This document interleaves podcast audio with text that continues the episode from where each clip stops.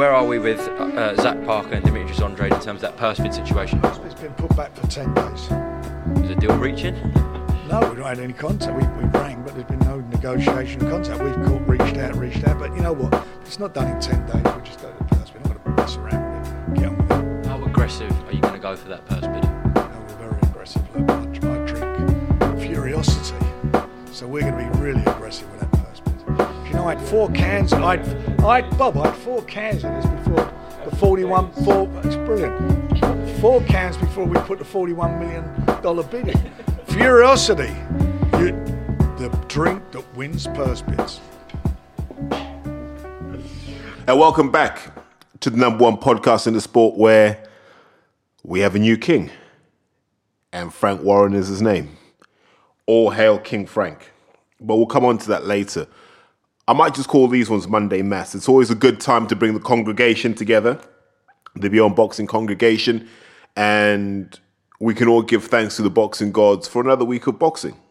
You know, both fight wise and gossip wise, and the uh, the usual. But I think yeah, we'll anchor these ones as like a Monday mass. Maybe I'll just get on my pulpit and start venting a bit. But I wanted to talk about Saturday's show. Now, some of my tweets were pretty cutting on Saturday. Some of them were pretty, you know, close to the knuckle. But also some of them were pretty positive. There were some elements in there that I quite enjoyed. One thing I will say is I do regret not being at the show now. Um, the way the way my, my my week went was crazy. So I thought I might be at my mum's this weekend, and then she flipped it and said, "Well, she had some stuff to do in London, so she'd come and stay with me." So then I ended up, yeah, you get to a certain age and you essentially you do you you you look after your mum, you babysit. It's like reverse parenting, but it's fun. Mum's a lovely woman, and it was really really nice having her.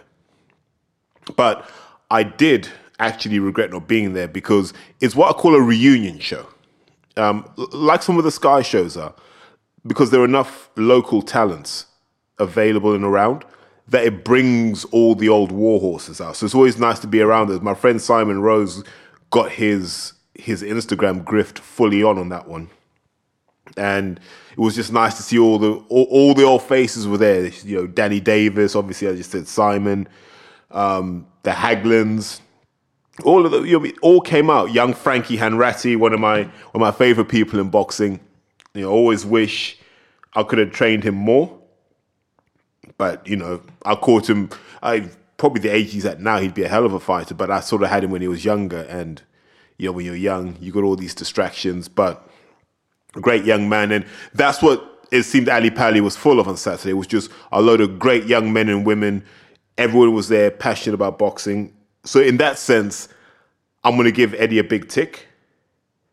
And I wish Eddie did more of those kinds of shows, like at Ali Pali or Royal Albert Hall. It doesn't always have to be blockbuster. Sometimes just a a good venue that draws in a good crowd, and you know that you've spent your your two three hundred quid and it's been worth it. You know, Frank does that, except you get the customary fight.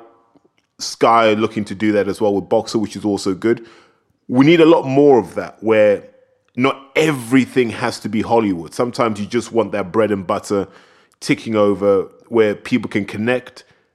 You know, trainers can connect. You can put fighters on. You can arrange a sparring. Maybe someone needs to get signed or needs to be seen by a promoter. Those sorts of things. And I think a show like Saturday is really good for that, as long as it's structured the right way. I think the challenge Eddie's got, and he'll he'll hear this because I know he does he's too proud to admit some of his shows are B level shows, and I don't mean that in a in a disrespectful way. For example, in rugby, you have the A League, and what's your A League for? It's for your young players coming through, and it's for your players coming back from injury. Is it a terrible standard? No, because what happens with an A League, and I know because I've played A League games before. Your club will get a call. So my club at the time was pretty pretty high up in the leagues. You get a call. Have you got anyone that fancies a game on Monday? and you go, yeah, all right, we'll play. And so it's a decent standard of play, and you get to meet players from other clubs, and it's nice. You get to wear the kit of a decent team every so often. And you know it's not the top of the top, but you know it's competitive enough. And that's what that show was on Saturday. It wasn't the top of the top, but it was enough to be reasonably compelling. And I think Eddie needs to be honest and admit he's going to be doing tiered shows. And we need to know what's what You can't sell everything like it's Joshua Klitschko for God's sake. That and that's also his problem. Because he's only got one way to sell, he just almost he weaves disappointment into his messages. Because everything's the greatest ever, everything's the best ever, and you you just kind of get Hearn fatigue. Sometimes just say, look, got a load of prospects on here. Give them a few quid before Easter, let them get away on holiday. We've got a main event here because I've just got to give these guys a fight. I've just got to get them out. They're not on career high paydays, but look, it's a fight that leads somewhere. That's what I need to know. Jacobs versus Ryder, I'll watch it. Load of prospects on there. Cool. We'll watch it. It's not a mainstream show, but it's a show you would watch if you're at home and you got a few beers. And here's the thing. If Eddie came out on IFL and he just said, look, Kugan, I'm going to have some shows that don't have superstars on them because I'm trying to build superstars. I need the fans to be patient with me. But I am going to put them in tough fights. I'm going to show you that these guys are the real deal. They're not going to be babied all the way up. I, if he did that, I think he'd have a lot more sympathy and would give Eddie more time. But he hasn't got that humility in him. And I think that's the frustration. And if I was being promoted by Eddie, that would be my frustration too. Because the toxicity that's aimed at him is going to land at your door as well. And the toxicity is aimed at him because it's like, mate, just tell the damn truth for once. Uh, the paradox of boxing is boxing is a sport that when you walk into a boxing gym, you can pretty much trust all the people you know in there. There's like an implicit trust between everyone. And then you've got Eddie Hearn, and his model is the exact opposite of that, where there is no trust. And loyalty is tangential at best. And this is why fans and why people in the sport get frustrated with it. But now it's just some high level things like the DAZN product doesn't work for me, and I, I, I call the product something different from the the show. Right? For me, the product is the way it's packaged and delivered to the fans who aren't in attendance. And there's not much about it I like. I'm not a Costello fan. I don't think Costello is an upgrade on Adam Smith. I don't think Costello is an upgrade on Nick Halling.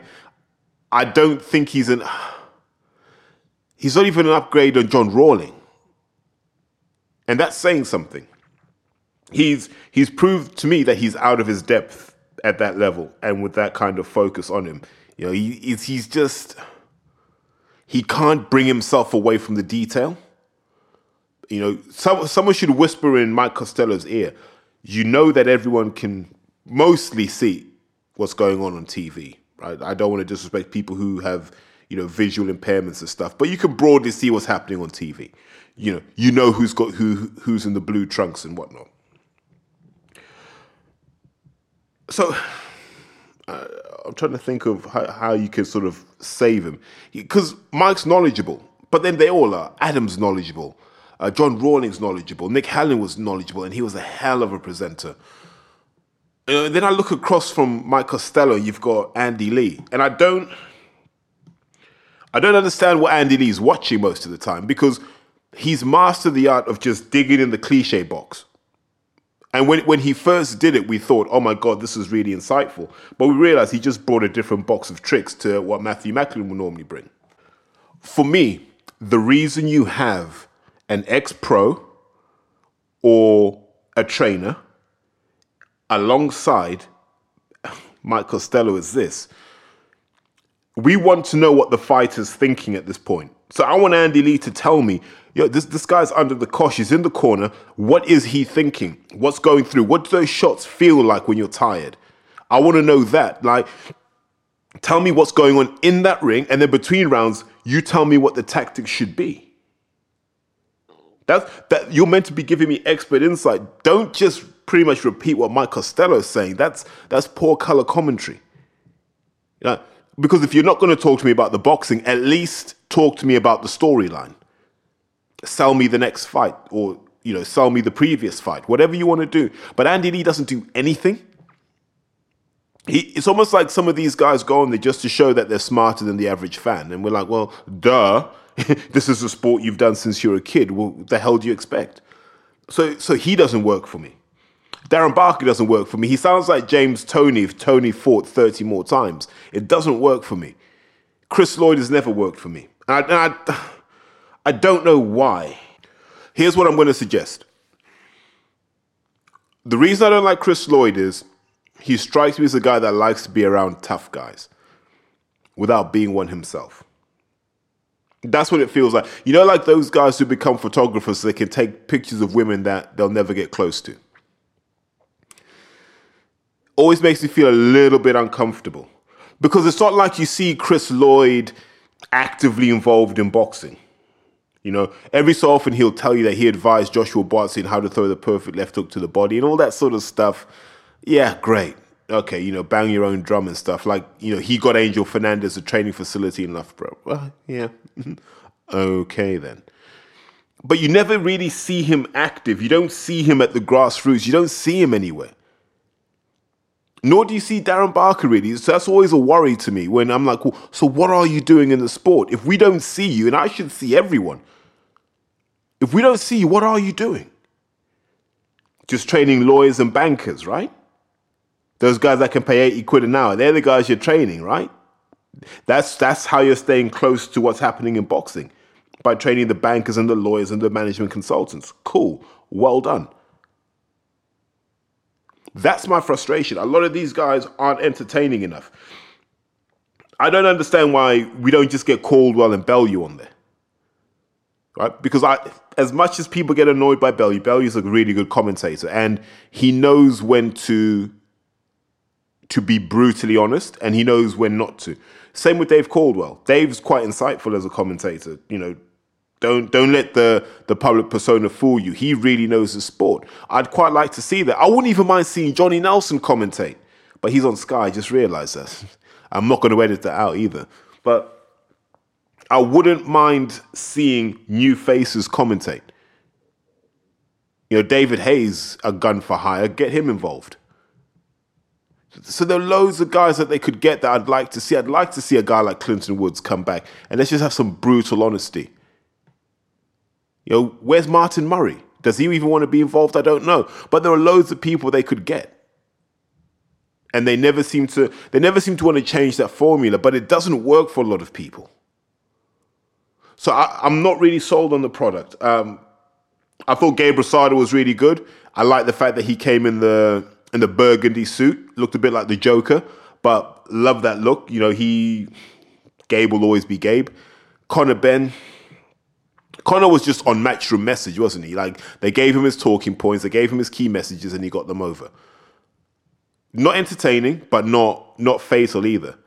And I think what we can take for absolute certain is the Maya Jama experiment is done and dusted. And I don't know what the story is with Maya Jama, Matchroom, and the Zone. I really don't. What I do know for certain is she gets with Ben Simmons, gets engaged. Ben Simmons is now a Nets player, so she's now right in the hotbed of New York. You know, so you're, you're visible at the Barclays Center. I, I, think her direction is now America. I don't think we'll see Maya Jama on these shores again. And not necessarily good riddance. I just don't think she added anything. And I don't think she was that enthusiastic about boxing once she realized Josh was not going to be on DAZN. So, yeah, the product needs a lot of work that whole game change thing hasn't changed for the better. It's probably changed for the worse. And I'm not a fan of how it's presented to the public. Just not. Not. It, it, it feels, you know, the Irish expression is what it all feels a bit rinky dink to me. So I'm not, you know, not sold on it. I'm also not sold on the matchmaking. There's something really bizarre about Matchroom's matchmaking over the last probably year and a half, two years. And it seems to be that they've relied more on this churchy guy, the Italian guy. And he seems to be matchmaking based off BoxRec, like Paul Reddy was. Just literally matchmaking based on BoxRec, With no thoughts on what actually, how do these stars mesh together? You know, what is the young prospect going to get out of this fight? And what you're finding is because they're getting the matchmaking wrong, you're either not getting the right kind of test or you're taking years off someone's career. They could have got someone like a Jason McClory, you know, who's now working with Dennis. They could have got someone like that. And I'm not saying you would have had 100% better matches, but you'd have had an improvement. Because at least he thinks from that perspective, actually, what's going to work for the guy.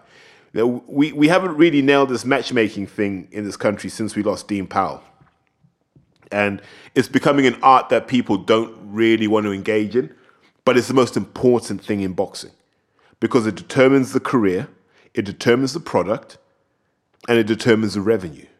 You match make right, your stable will kill it. Absolutely kill it. And that's what you're seeing with Oscar's Golden Boy stable. They get their matchmaking bang on. The matchmaking with Al Haymon pretty much bang on. And Bob's always been good at matchmaking because they understand what it takes to to develop a career. And I, I just think Matchroom have got that wrong. And what it means is we end up being frustrated as British fans because we don't get what we need and we don't get what we deserve. And more importantly, what DAZN have been unable to do through Matchroom is build stars. And I think a big part of that's down to the matchmaking. But if we just jump into the nuts and bolts of the, the card, and this is one of those cards that I pretty much watched end to end. So I'm like, I'm, I'm back in the hardcore camp now, you know, just taking in every second of every fight. So I'm actually able to offer you insight into pretty much all of the card this time. I think first up was young Shiloh De Freitas, and he, I know of Shiloh because I think Don, Big Don Smith used to, he's not so big anymore, actually. I'm just calling him Donald. Donald Smith used to train him back in the Sims days. So that's how I became aware of Shiloh. And I know there's been this whole goggle box thing that's happened as well. But they've always talked really highly of him. Now, I don't know if we're talking about a world level guy here, but you're talking about someone who's hungry and keen to learn. And so he's on the undercard, routine win. Like, not much I can write home about on that one. We, we, we're yet to see what he's capable of. So I'd like to see where he is after seven fights, actually. That's, that's kind of where I put my assessment. I'm not even going to go through these in order, just in the way that I remember them. Ammo Williams is an interesting case. Now, if you remember, Eddie signed him based on social media. Let's be clear about this. It wasn't based on solid fundamentals. Yes, he was a good amateur, but there wasn't depth to his experience. This isn't a kid who took up boxing at 11, and so it was an easy decision to make, if that makes sense. And so he signs Ammo Williams, and uh, he, Ammo Williams impresses in his early fights. Matchmaking was good, right? And then he kind of became a bit lackluster, and it reflected that lack of experience, that lack of depth. And after taking him on the private jets and flying up here, flying down there with him, talking him up, Eddie just went cold on him because he realized Ammo Williams wasn't this wrecking machine.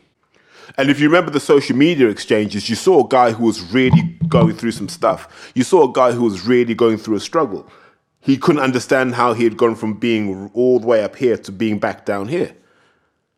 Now, the problem with that is I don't think he's recovered from that mentally. And I saw the performance on Saturday, and it looked lackluster to me. What had always marked Ammo Williams out, or Austin Williams out, as, as a fighter to watch was you got the impression that he was proving a point with every punch that he threw. He was fighting the naysayers. He was fighting all the people who told him he'd never be any good. He was fighting all the opponents that said he didn't have enough experience. He was fighting every injustice, every slight that he felt that he had received in his life. And so I watched him on Saturday, and round after round, I didn't see that intensity. No. It, it looked the part, but there wasn't that intensity where you're like, oh my God, he's really trying to take this guy's head off. And I think that's where Ammo Williams needs to get to. Because remember, Fowler's still looking at him like, I'm going to take your head off. And so he needs to make a statement where, to the point where we're calling for the fight with Anthony Fowler, or we're calling for the fight with Felix Cash. Maybe that's a step too far. I don't know. But I wasn't impressed with what I saw there. He wasn't what I'll call one of the higher order Americans. You know, the guys who normally come over here and they really put on a clinic. So he didn't do that. And so we got to park him for now and go, let's see where he is in a couple of fights' time because the trajectory is not upwards for him at the moment. It's just my opinion based on what I saw on Saturday night. Um, touch on Hopey Price. I like everything about Hopey Price, but he's just got that that that kind of Hosea Burton feel to him, where it's long and it's rangy and you know, when it's all on song, it looks really, really good. But I always get the impression he might not be physically strong enough.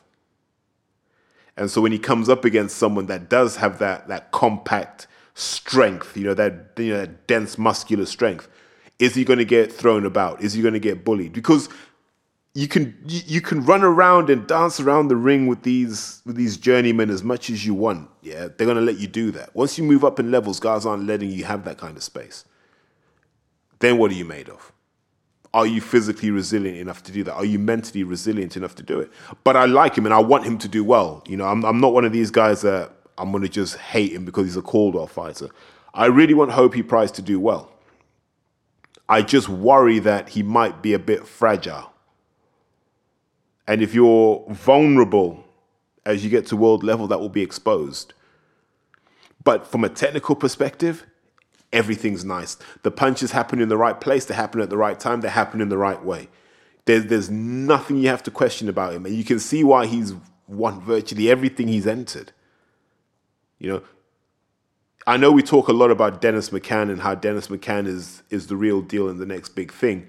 But him and Hopey Price in that same discussion for me. They're, guys who, if you manage them carefully and allow them to grow and develop, they can bring world championship fights home. In terms of Cyrus Pattinson, I, would I'd mark him down as a guy who we might have another Fred Evans there, just one of those guys who, who will appear for a bit and then kind of just get lost in the matrix. Maybe actually a bit like Joe Cordina, where you just end up nowhere. Because there's nothing about Pattinson where you're like, that stands out or this stands out. Oh, he's elite at this for sure. He's he's just a solid fighter. He's a competent fighter who can do his job. Like, I don't know. He's like a Mika Salo in Formula One, isn't he? He's a guy that can get round a track without crashing the car. Johnny Herbert. Um, in terms of rallying, who would it be like? Malcolm Wilson. Just guys who can get a car around a track. You know, you're not going to be blown away. You're not going to be disappointed. Just kind of get it done.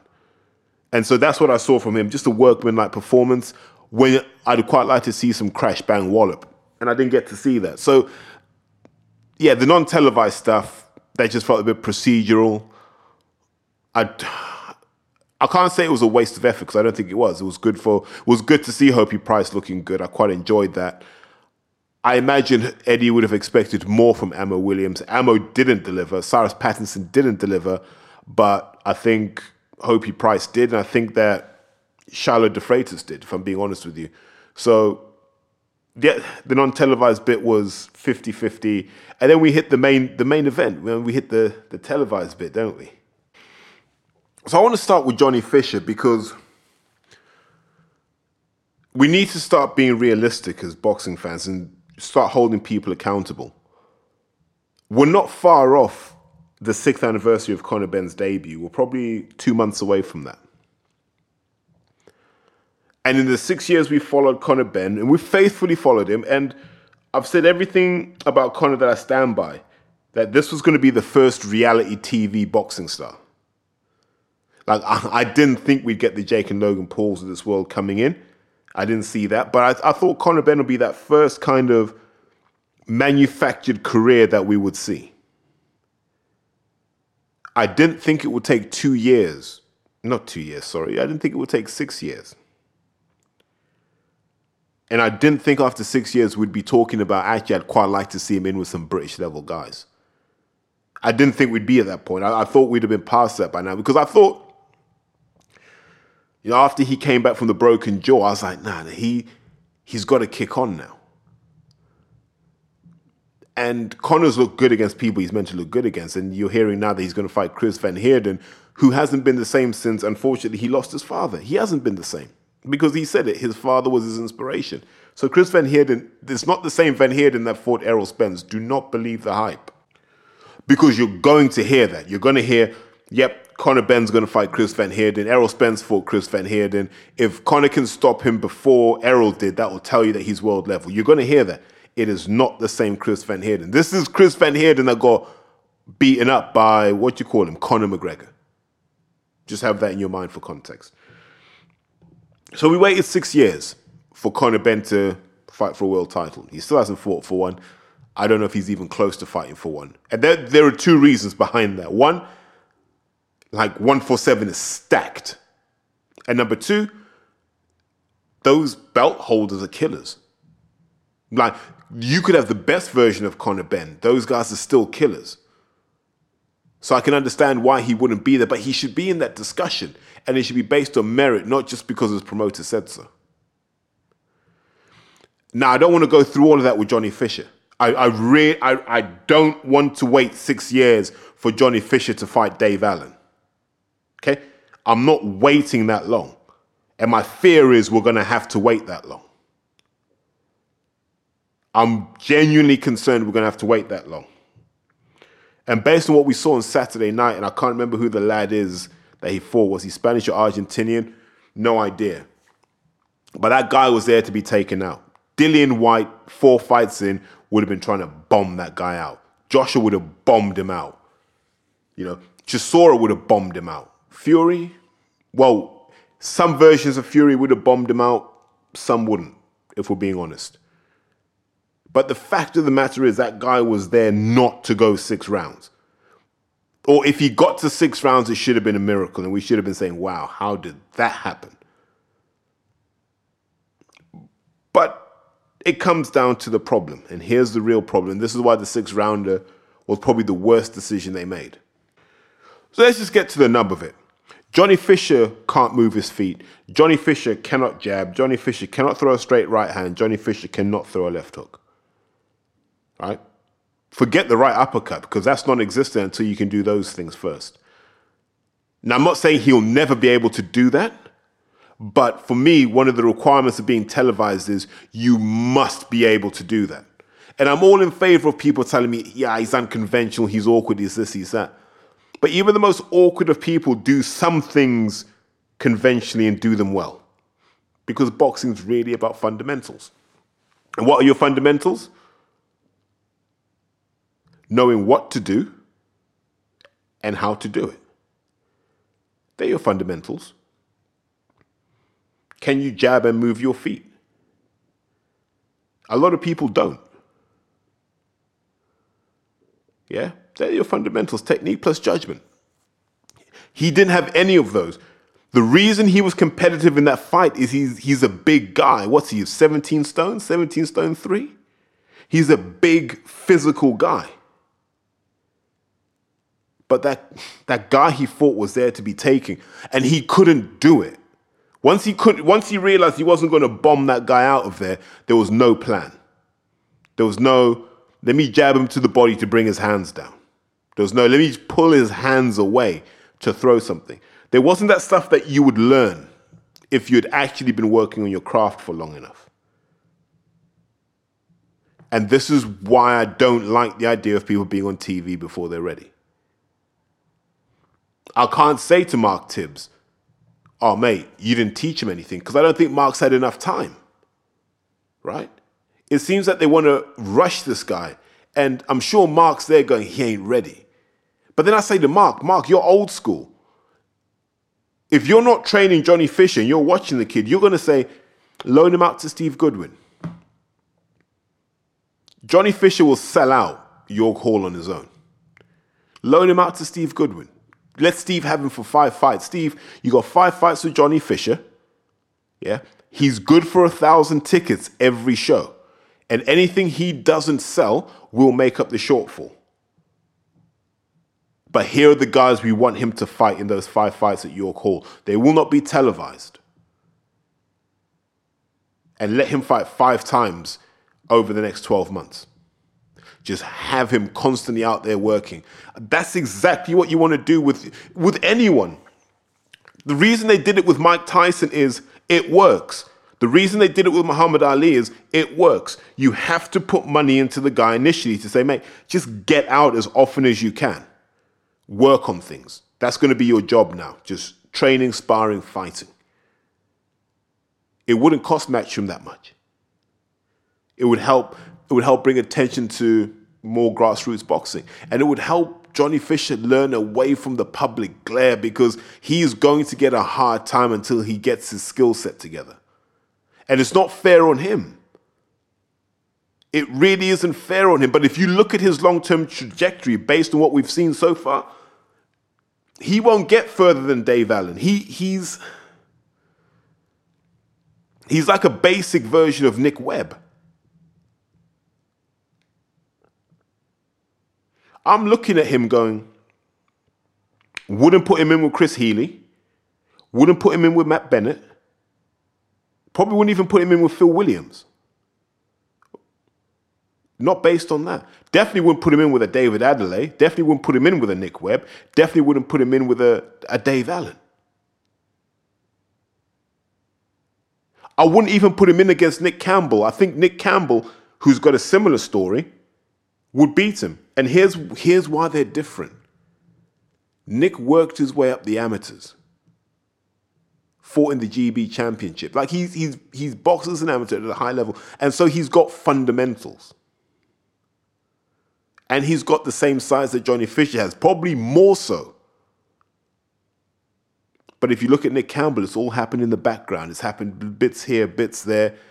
Nothing that draws attention. We're not, we're not on this Romford bullshit. We're not on that. So I have to believe Mark Tibbs knows this is the wrong way to build a fighter. But then I'm like, why is he going along with it? No idea. No idea. But in a world where we criticize trainers for not having a clue, someone has to say to Mark, what's going on? Because what we saw on Saturday, I've never seen anyone come out of a Tibbs gym boxing like that. Ever. In about four weeks' time, we're going to see, uh, what's the kid's name? Thomas Carty, right? Thomas Carty is going to box on the Leigh Wood card. And you'll get to see what what the amateur background does for you because broadly similar build to Johnny Fisher, similar energy, similar buzz around him, but Thomas Carty's been in the system a long, long time.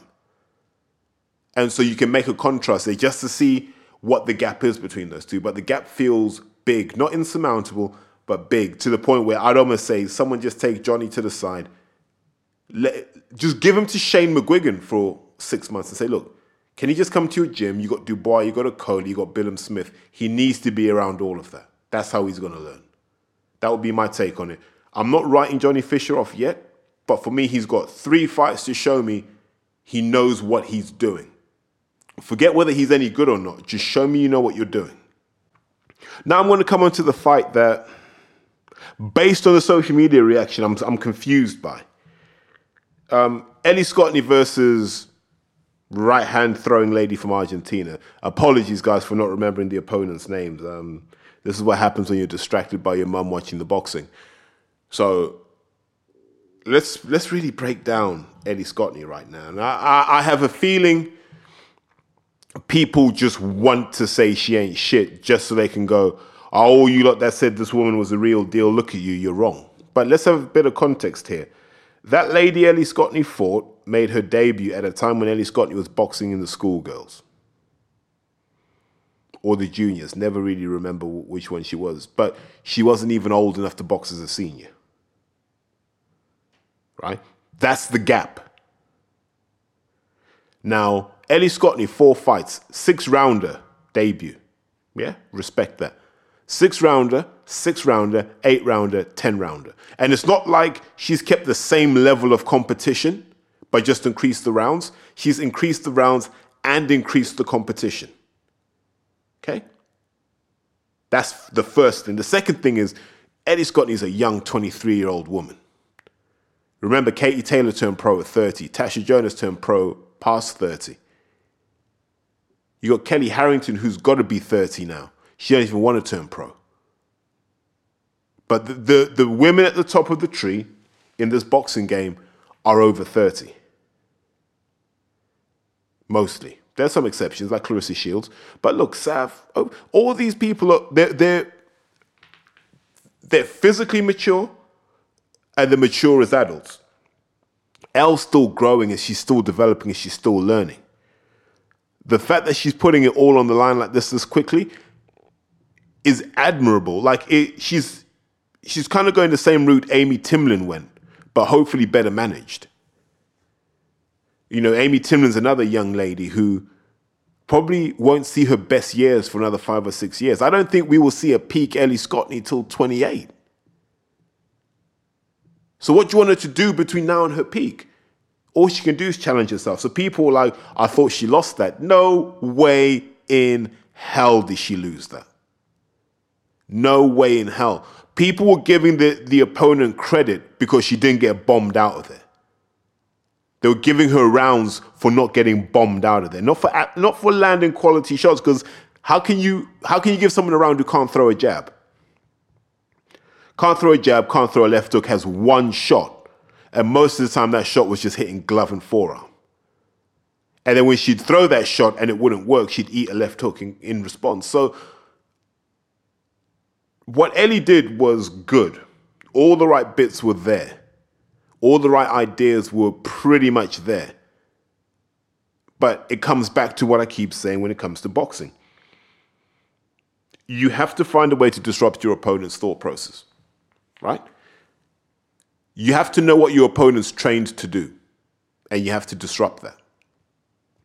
That lady that she fought is a right hand merchant. Probably always will be a right hand merchant. There'll be no subtlety, there'll be no finesse to what she does at all. All Elle had to do was go, if I neutralize that right hand, I'll find a home for the double left hook. If I find a home for the double left hook, I'll find a home for the right uppercut. But to do that, I have to scatter her defenses. What's the easiest way to scatter her defenses? Disrupt her with a jab. We didn't see enough of that. I don't know if Elle took her lightly. I'm not, no idea. But I always say this: you you show true respect for the sport of boxing when you focus on your jab.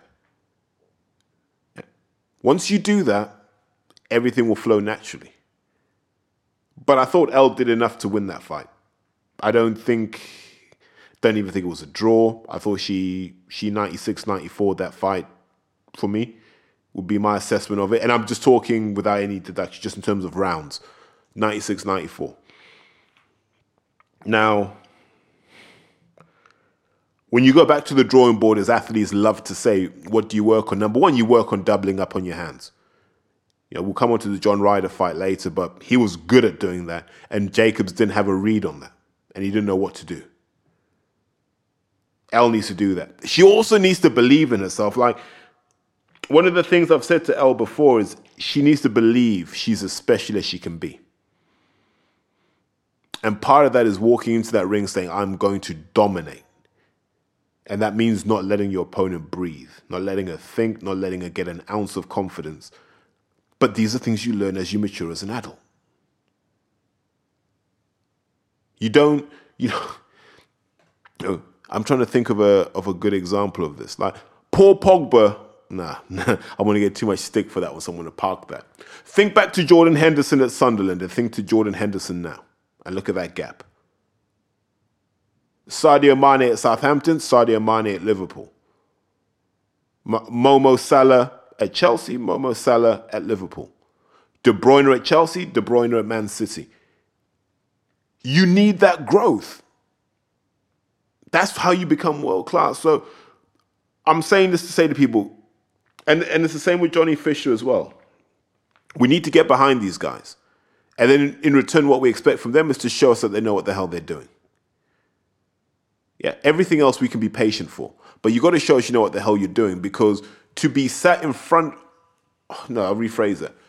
To be beamed in front of hundreds, if not thousands of homes, to zone, should be a privilege and not one that you should take lightly. And I think sometimes people don't have that hunger and that intensity. I, I used to love the Hearn rhetoric where he was like, winner stays on. I wish that had been true. But he hasn't stuck to that word because it should be winner stays on. You want to be televised? Cool. You got to know that this slot is open to anyone who can entertain the fans. I think Ellie does entertain the fans. I think Ellie will continue to entertain the fans. I think she just needs to be smarter and cuter with it. And it's down to being a true combination puncher like, like she used to be. I worry that she's drifting from her essence. Ellie's a combination puncher. She'll stay right there with you and throw those hooks and those uppercuts. And that's all she needs to do. She's not going to be a long range boxer controlling things with a jab. She's not going to be that because I don't think that would make her happy in the ring. I'd like to see more combination punching, greater intensity, and that ability to prevent your opponent doing what they want to do. And I think if you do that, she'll be a world champion pretty quickly because everything else is there. I'm still confident that there's a, a lot of upside to Elle and she'll go as far as she wants to go. She wants to be the greatest of all time, she can be the greatest of all time. It's all entirely up to her. And let's just switch quickly to Felix Cash, who fought the Russian guy Madiev, which was an interesting fight because for, for large portions of that fight, Felix Cash didn't look in trouble. But at the points where he did look in trouble, he looked in trouble. And there's something compelling and definitely watchable about Felix Cash because he's vulnerable like that. I know Denzel Bentley will be there going, if I'd landed one of my shots, whew, he, he wouldn't have made it to the end of that fight. But it's hard to tell. I think for that British title, Felix was motivated, he was hungry, and he hadn't really left camp. For this fight, it felt a bit different. Like there were, you know, bits of boxing. I don't know what you call it. You know, rumor and gossip that things weren't quite right with Felix, and that can happen sometimes when you don't feel your career is progressing at the speed that it should, and you're watching everyone just shoot past you, and you know other things in life get in the way too. Uh, I think Eddie Hearn tweeted it perfectly when he said, "Sometimes you don't know what's going on in a boxer's life."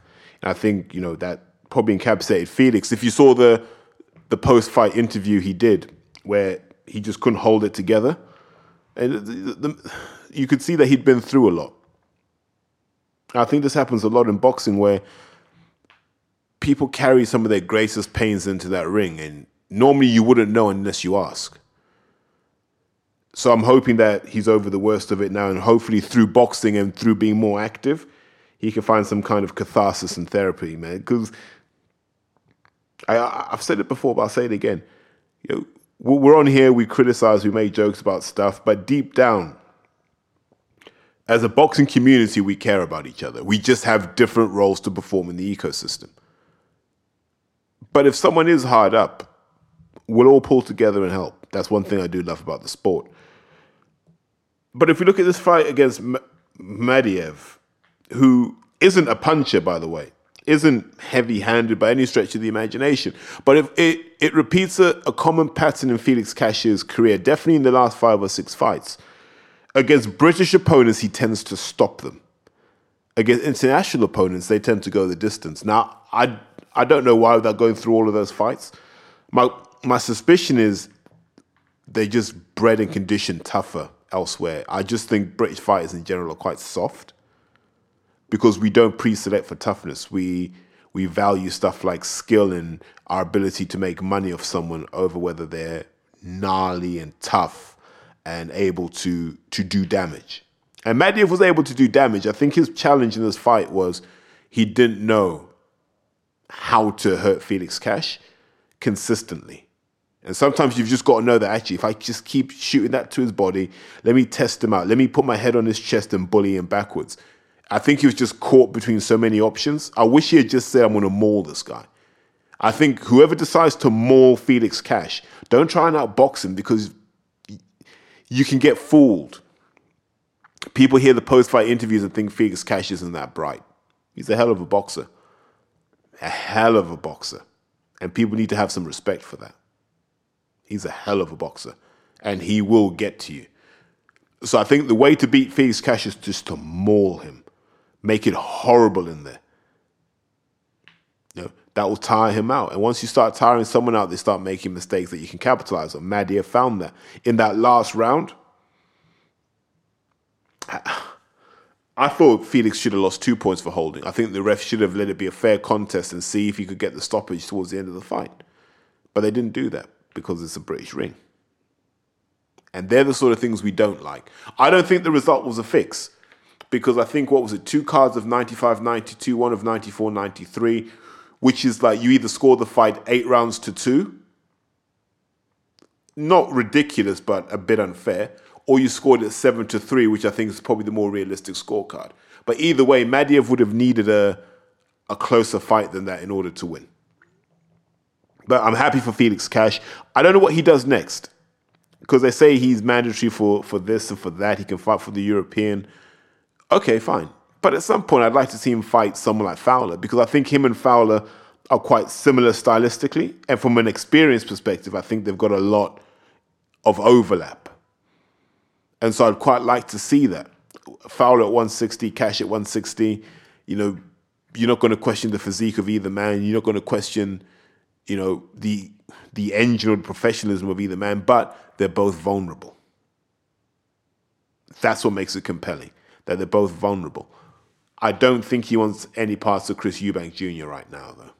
I think there's a lot more work to do with Felix before he's ready for that. But at some point, that fight will make sense. But I think, yeah, I, I just give Felix Cash my best. I, I wish him all the best. Um, now that he's already fought Denzel, I don't have any negative feelings towards him. Let him go off and do his thing. He's he's 15 and 0. He's proved that he doesn't duck anyone. Good luck to him. Right, it's probably about time we touched on the main event. I mean, I've, I've held on to you guys for 45 minutes so far. Danny Jacobs versus John Ryder was interesting didn't really know what to make of it because if you really think about Danny Jacobs' career, his best win's Peter Quillin, and Peter Quillin hasn't boxed for a long time. I'm not even sure Quillin fought. Did he ever fight after Jacobs? He probably did, but just no one of any note. So Danny Jacobs has that really odd career, and it's kind of a George Groves-ish career where they've been in big fights, but when you start to list their major wins, it's a bit underwhelming. Whereas John Ryder's the opposite, where you kind of expect John Ryder to to kind of have like a, a small hall plus type CV. But actually, he's been in some competitive fights where you didn't think he would be competitive. Probably hasn't had the luck of, you know, some of his contemporaries, you know, in terms of A, injuries, focus, dedication but it seems that he's having his purple patch. You know, whatever you want to ascribe that to, he's having a purple patch. And I know people will be th- saying, "Are you talking nuts, berries, and juices?" And my argument back is, if I am, it would have been true on both sides. I don't believe. I believe that if, if one's at it, they're both at it. But you've got this Danny Jacobs guy who who's kind of manufactured a career for himself, and I'm not going to knock that because he's been well paid for it but he's not a world beater. He just isn't. And so at 35 years old, you're like, what's this guy got? And we know he's run his body pretty hard. That's why he's called the Miracle Man. His body's been through a lot. Aged prematurely? Don't know. John Ryder wasn't to know. John Ryder just knows you're against Danny Jacobs. You know, the fact that there wasn't a massive fanfare about having Danny in London tells you what the public thought of Danny Jacobs as an opponent. But if you look at the fight, first half of the fight, Jacobs is winning. Well, don't don't don't get confused. He's winning, but he's not winning convincingly.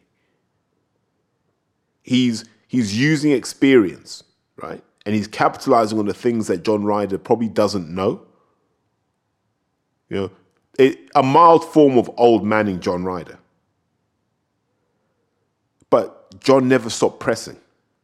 That was the key thing. John never really stopped pressing. And you got the impression that over time, John was going to figure out what he could get away with and what he couldn't get away with. And once he refined it down to what worked, Danny was going to be in a lot of trouble because Danny wasn't pulling away. When you're on top of an opponent, you have to pull away. Maybe drop him, cut him, have his nose bleeding, something, just to just to show the judges there's clear water here between him and I. Danny didn't do that. So, however, you had that fight after six, 5 1, 4 2, you know, I had it 4 2 to Danny. But it wasn't an easy 4 2. It was a, yeah, it's four, but whew, I don't know if he can carry on like this for the second half of the fight. And so it proved because Ryder looked to be the bigger guy in there. He looked to be the bigger guy. He looked to be the stronger guy. And he did the thing we were talking about earlier with Ellie Scotney. John Ryder was just throwing that double left, which Danny couldn't read. And he couldn't read John's kind of lunging in. He there's not much he maybe he hadn't seen someone like like that before. Maybe he should have called a good friend of mine, Chris Chapman, who boxed at light middle, and he was a southpaw, and he was quite rugged like that too. And that's what you're really looking for. But John kept coming and kept pressing, and it wasn't great. It was crude, but what it was was it was mauling and it was marauding. And what it said was, I may not have the skill and the accolades you have, Danny Jacobs, but I'm going to take those away from you as well. And he did that. And what Danny Jacobs couldn't do after he got into that kind of old man groove, he couldn't plant his feet and go, I'm going to take this guy out. He just couldn't. The tank was emptying, his spirit was emptying. This wasn't an easy night like he thought it was going to be. And he felt very old. He seemed to age 10 years in that fight. Almost if his body just told him, I've had enough. There's not much more I can give. And so when people say John Ryder got away with one there, I don't think he did. John, John, by the end of that fight, John looked like the more dominant guy in there. And I'm not one for sentimentality and back the Brit. I just thought John Ryder in that second half of the fight,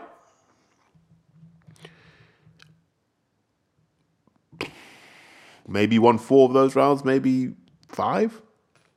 Hard to give a round to Danny Jacobs. Not sure what was going on in that corner, but they they didn't seem to know what to do with him either. So by the end of the fight, when I heard people saying it was a robbery, it's like, no, no way is that a robbery. One round, either, one round to either guy in a draw were the three acceptable options you could have. And that's broadly where the scorecards ended up. Some people say it's poetic justice for what happened between John Ryder and Callum Smith. Maybe, but let's look beyond that. So now John Ryder's in that mix for a WBA title shot. You know, they're talking about he'll fight Canelo. He won't fight Canelo. He absolutely will not fight Canelo. He will fight someone handpicked by Matchroom for that WBA title when they go vacant. And then, then you'll start to hear them calling out Charlo and this, that, and the other. But just put John Ryder in with Demetrius Andrade. You really want to fight? Put him in with Demetrius Andrade. It's not hard. But they won't put John Ryder in with Demetrius Andrade because Andrade will not, he will not do a, a Danny Jacobs. No, Andrade will get a knockdown. He'll get a cut. He'll get something that, that puts a dent in John Ryder. Although, having said that, I can also see if the belt goes vacant, Billy Joe Saunders versus John Ryder rematch for vacant belt. I can also see that happening too. But my point is, I'm glad to see John Ryder at least gets this opportunity. You know, let let him have a go, find out his level, and then his career is probably done in a year, year and a half anyway, and he can look back on it with fond memories. But kudos to him. Uh, definitely a more entertaining fight in the second half than it was in the first. In the first, I was, I was bitterly disappointed. It felt like Rosado Martin, but as Jacobs began to fade, it became a more compelling fight. And it was just a question of can Danny Jacobs hang on till the end, which he did just about. So one of the interesting things with this fight card is it didn't move us on, which is unusual for a Hearn show. It just didn't move us on. I'm no closer to know who these guys are going to fight next, and uh, broadly, I'm okay with it. It's one of those cards, like we said earlier. It had to happen, and I'd like I'd like to see more. But the real winner for me of the weekend was Frank Warren. Because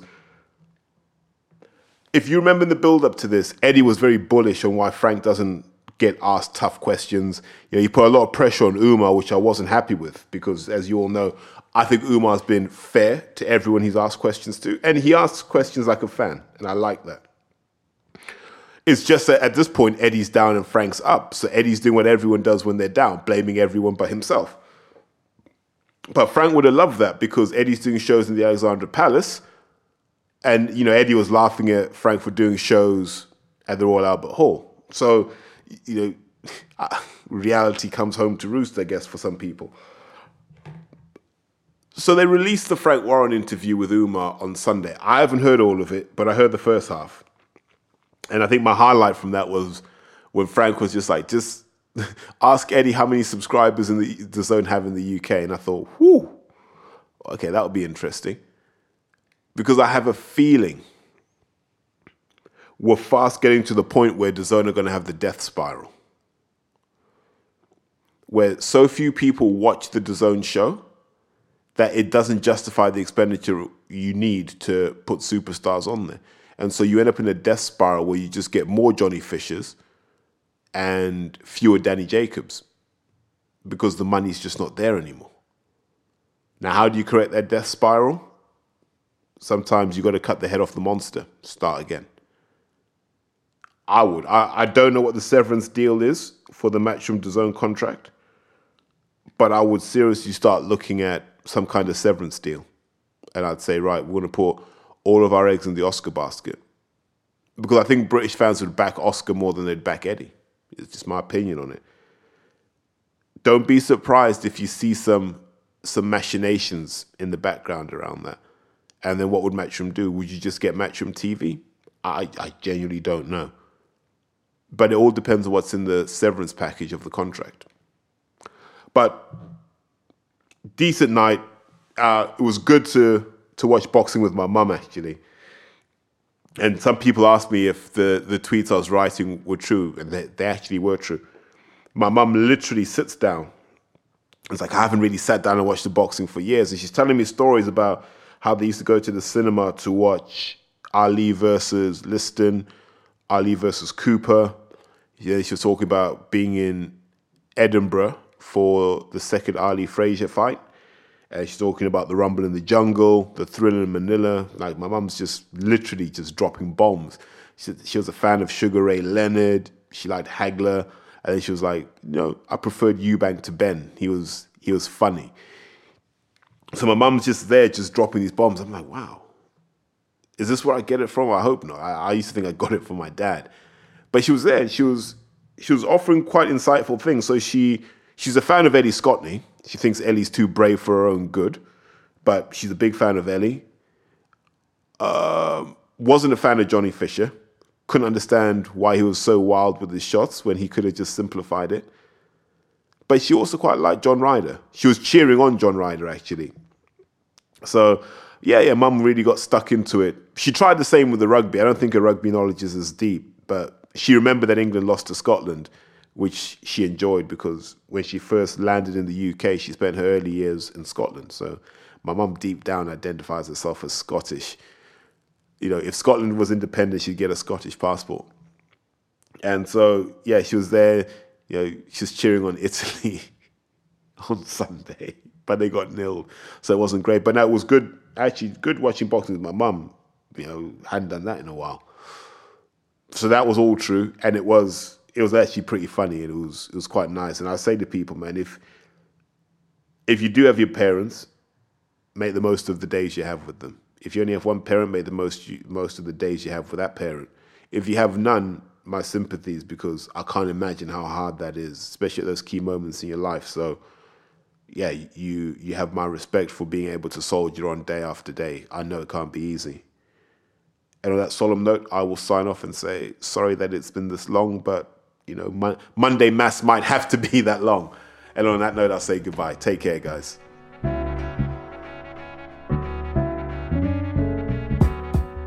Irrespective of that, um, you should, you know, I've got a couple. I want to him um, how many subscribers